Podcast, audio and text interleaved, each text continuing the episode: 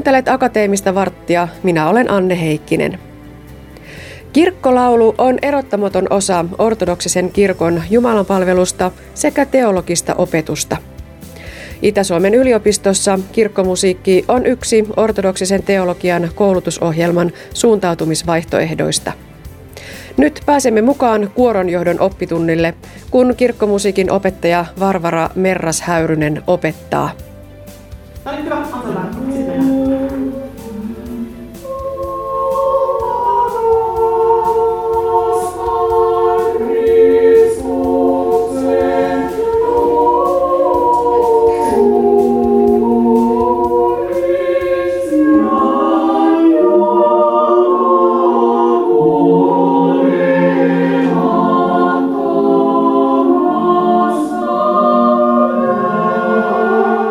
Tässä oli meneillään siis kuoronjohdon oppitunti, jossa kanttoriopiskelijat opettelevat sitä, että kuinka kuoroa ja erilaisia lauluryhmiä niin harjoitetaan ja kuinka sitten niitä kappaleita johdetaan. Ja siihen liittyy tietysti se, että jotta johtaja voi jonkun kappaleen harjoittaja johtaa, niin hänen täytyy itse ensin se opiskella. Eli tätä on sitten myös tässä käyty niin kuin läpi, että mitä sen kuoron johtajan täytyy etukäteen tehdä, jotta se voi astua kuoron eteen ja opettaa jonkun kappaleen ja sitten johtaa sitä. Ja meillähän siis ähm, kanttoriopiskelijat, se on hyvin keskeinen työkalu tämä kuoronjohto ortodoksisessa kirkossa, koska kaikki musiikki kirkossa tuotetaan laulaen ja meillä ei ole soittimia, niin, niin silloin kanttorit sen oman, la, oman laulamisen lisäksi niin, niin tota, tekevät ihan viikoittain kuorotyötä. Ja myöskin niin kuin Jumalan palveluksessa niin alusta loppuun se kuoro on siinä ja sitä, sitä johdetaan. Että tämä on niin kuin tavallaan hyvin tämmöinen keskeinen osa tätä meidän opiskelua.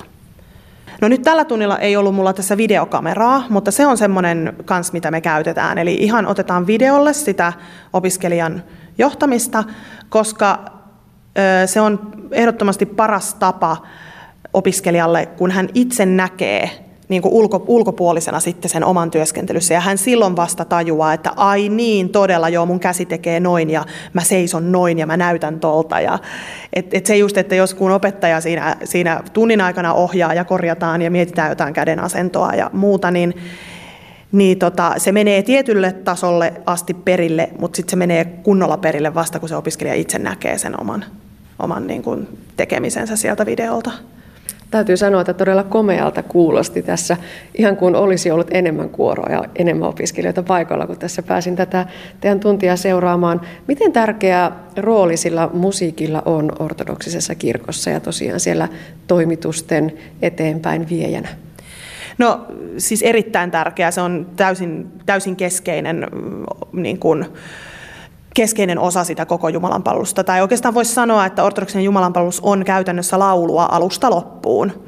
Että myöskin kaikki papin osuudet ja luettavat tekstit, niin nehän meillä resitoidaan. Eli meillä ei käytetä tätä tämmöistä tavallista puheääntä kirkossa, että ainoastaan sitten, kun pappi pitää opetuspuheen saarnan, niin senhän pitää niin kuin tavallisella äänellä, mutta se ortodoksinen perinne on se, että resitoidaan tällä tavalla laulavalla äänellä kaikki rukoukset, niin käytännössä se, kun se alkaa se palvelus ja tämä resitointi lähtee liikkeelle, niin se ikään kuin siihen sitten kuoro ottaa ne omat vuoronsa ja laulaa, laulaa sitten tietyt osat ja sitten taas resitoidaan ja sitten taas lauletaan. Ja se on niin kuin koko, koko palvelus on laulua käytännössä ja, ja lauluja on paljon ja, ja ne tekstilähteet on moninaiset. Meillä on raamatusta ja meillä on sitten tämmöisiä tota, hymni, hymnirunoja, meidän hymniarteisto on ihan valtava. Meillä on psalmin jakeita, kaiken, kaikenlaisia niin tekstejä, mitä sitten palveluksessa käytetään ja lauletaan. Riittääkö se pelkkä muusikon tausta? Miten paljon pitää olla perillä itse siinä sisällössä, jota lauletaan? No kyllä se on kanssa keskeistä ja tämä, tämä erottaakin nyt sitten tämän niin kuin ortodoksisen kanttorin koulutuksen evankelis-luterilaisten kanttorien koulutuksesta. Eli ortodoksisen kirkon kanttorit valmistuvat täältä Itä-Suomen yliopiston teologian osastolta ja heistä tulee teologian maistereita. Ja käytännössä, käytännössä se, se niin kuin koulutuksen sisältö on karkeasti sanottuna noin niin kuin puolet on musiikkia ja puolet on teologiaa tälleen niin kuin karkeasti sanottuna. Mutta että se, on, se, se teologian osaaminen on, on todella keskeistä juuri siksi, että se, se kirkkolaulun rooli on jotenkin ehkä korostetumpi ortodoksisessa perinteessä kuin ehkä sitten, sitten niin kuin luterilaisella puolella. Et luterilaisen kirkon kanttorit ovat musiikinmaistereita, valmistuvat Sibelius Akatemiasta tai sitten on näitä alempia tutkintoja sitten ollut ammattikorkeakouluissa ja konservatorioissa. Mutta siellä puolella ehkä, ehkä enemmän sitten tulee sitä tarvetta siihen musiikilliseen osaamiseen siksi, että siellä sitten myös se instrumentaali, instrumenttien käyttö on, on niin kuin monipuolisempaa ja, ja siellä pitää osata soittaa urkuja ja muuta tällaista, että se ehkä niin kuin sitten vie sitä painopistettä sinne suuntaan. No miten sä näet täällä opiskelijoissa, että syntyy se semmoinen kirkkomuusikon identiteetti, joka tosiaan ei ole vain sitä, että osaan tiettyjä asioita suorittaa? Tämä kirkkomusiikin opiskelun opiskelu on niin kuin hyvin kokonaisvaltaista, sanotaan näin. Eli, eli sen lisäksi, että käydään oppitunneilla ja luennoilla, niin meidän opiskelijat heti ensimmäisestä vuodesta alkaen niin osallistuvat säännöllisesti niin kuin jumalanpalveluselämään ortodoksisella seminaarilla. Suurin osa asuu siellä myös siinä, siinä asuntolassa ja, ja se, se tavallaan se hengellinen ulottuvuus on siinä niin kuin alusta lähtien tosi voimakkaasti, voimakkaasti läsnä.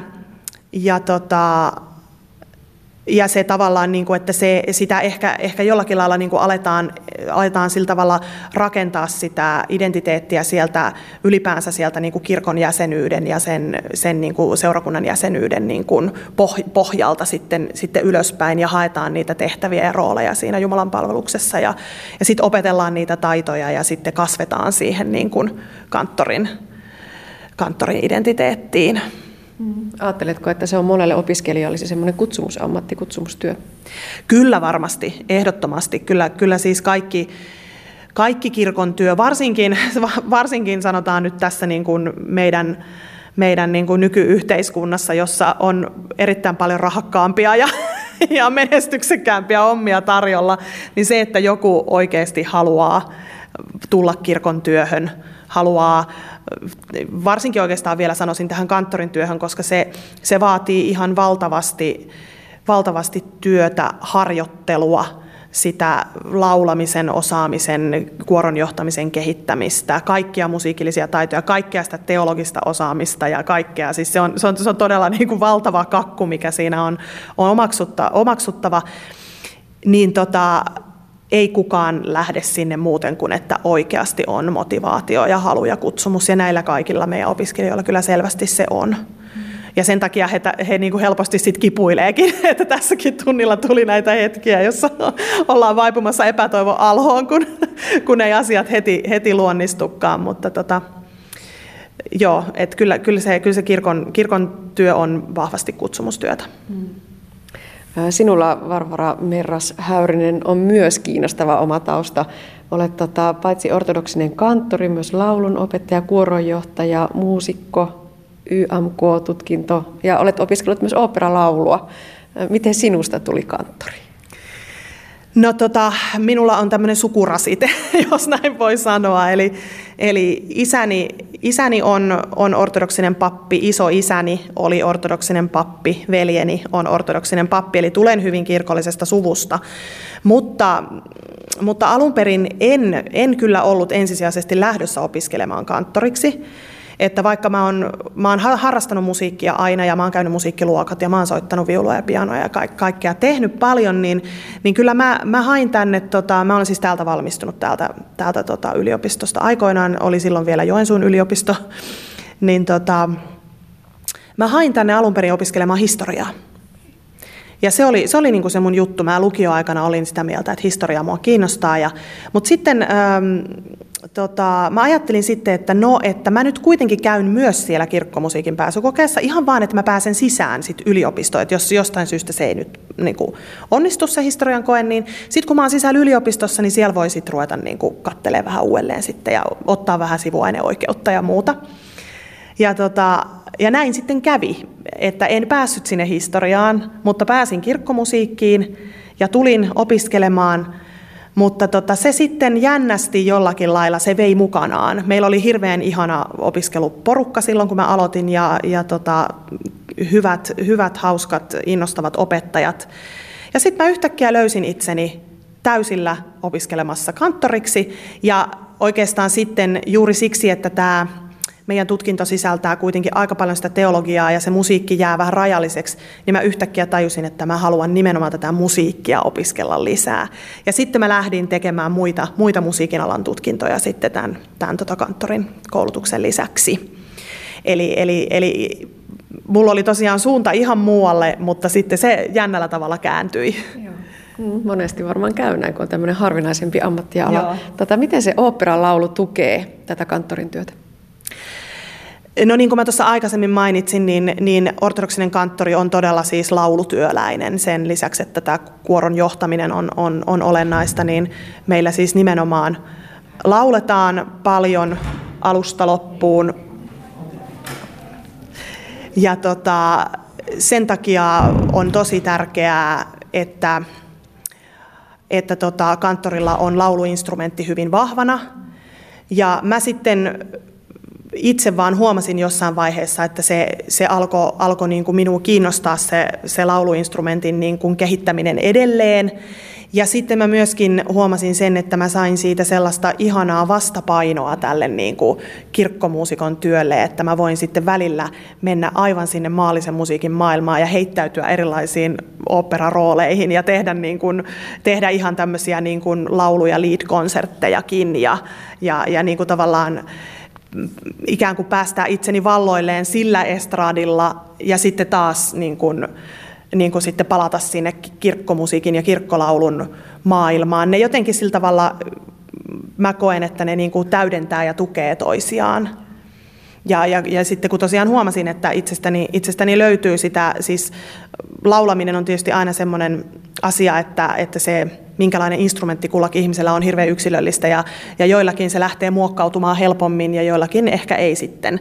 Niin itselläni huomasin sen, että tästä, tästä on niin kuin tavallaan muokattavissa vielä enemmän kuin pelkästään tämmöinen niin sanottu kirkkolaulaja. Niin sitten tuli sellainen olo, että tämä pitää nyt katsoa tämä kortti niin kuin loppuun asti. Sulla on kiinnostava työhistoria myös tuolta Helsingistä. Tulit Itä-Suomen yliopistoon Uspenskin katedraalin kanttorin työstä. Millainen paikka tuommoinen ikoninen laitos on tehdä työtä? No se on tietysti valtavan kaunis ja upea, upea kirkko ja, ja itse asiassa sitä ei siinä vaiheessa, kun siellä, siellä joka viikko ja joka viikonloppu on töissä, niin se alkaa vähitellen tavallaan muuttua sillä aika arkiseksi. Mutta sitten mä olen jotenkin sen tavallaan niin kuin sitten, mä oon niin kuin opetellut muistuttamaan itseäni, siitä sitten, että, että, tota, että, että ei jotenkin antaisi sen, antaisi sen latistua sen, sen ajatuksen siitä katedraalista. Ja se on itse asiassa auttanut sitten, kun mulla on käynyt jotain tuttavia ja kollegoja, myöskin esimerkiksi luterilaisen kirkon kanttoreita, mulla on paljon, paljon tota tuttuja, tuttuja siellä puolella myös, niin kuin he ovat tulleet siellä käymään, niin heidän siis niin kuin ihan ensimmäinen kommentti on kaikilla ollut aina, että sulla on ihan mieletön työpaikka. Ja sitten kun sen kuulee tavallaan ulkopuolelta, niin sitten sitä alkaa itsekin, että no niin muuten onkin, mutta mä en sitä vaan jotenkin itse niin kuin aina muista, mutta nyt mä oon, niin kuin, tai, tai silloin sitten niin kuin loppuvaiheessa siellä, niin aina, aina säännöllisen väliä on itseäni sitä aloin muistuttelemaan, että tämä on kyllä oikeasti aika hieno, hieno paikka. Mutta se on toki myös sitten eräässä mielessä niin haastava. Eli koska se on meidän, meidän kirkkokunnan ykköskirkko ja nyt se on myös meidän arkkipiispan kirkko, koska siis tämän vuoden alusta meidän arkkipiispa istuin siirtyi pitkällisen historiallisen, historiallisen kuopiovaiheen jälkeen Helsinkiin, niin siellä on ikään kuin ilmassa väreilee aika paljon odotuksia. Eli siellä sitten kun ihmiset sinne kirkkoon tulee, niin he odottaa tietysti, että siellä on sitten laulu, täysin enkelimäistä aina, joka ikinen kerta. Ja, ja siihen tavallaan niin kuin sitten sen odotuksen kanssa, kun sitten joutuu elämään, niin se on välillä vähän, vähän haastavaa. Mutta siellä on kyllä ihana kuoro ja sitoutuneet laulajat ja kyllä siellä niin kuin enimmäkseen kaikki asiat kyllä toimii tosi hyvin. Puhutaan loppuun vielä vähän tieteestä. Mitä kirkkomusiikki on teologisena tieteenalana? Minkälaiset asiat sillä on pinnalla juuri nyt? No ehkä sen voisi tähän mainita, että tota, meillä on nyt yksi jatko-opiskelija Tuuli Lukkala, joka tekee ää, nyt sitten semmoista isoa tutkimusta tämmöisestä ortodoksisen jumalanpalveluksen äänimaisemasta. Eli se on nyt ehkä semmoinen nyt, nyt tämmöinen hyvin erikoinen niin uusi, uusi juttu, ettei tavallaan enää tutkitakaan jotain käsikirjoituksia ja laulutapoja tai säveltäjiä tai tämmöisiä niin asioita, vaan nyt ikään kuin se koko semmoinen kokemuksellinen maailma. Niin se on, se on musta aika, aika mielenkiintoinen ajatus. Ja oikeastaan se liittyy just siihen, mistä alu, aluksi puhuttiinkin, että koska se koko meidän Jumalanpalvelus on sitä laulua. Ja, ja itse asiassa siihen liittyy monta muutakin asiaa, mitä siellä tapahtuu ja kuuluu ja näkyy, niin, niin tämä on aika mielenkiintoinen tutkimuskohde nyt.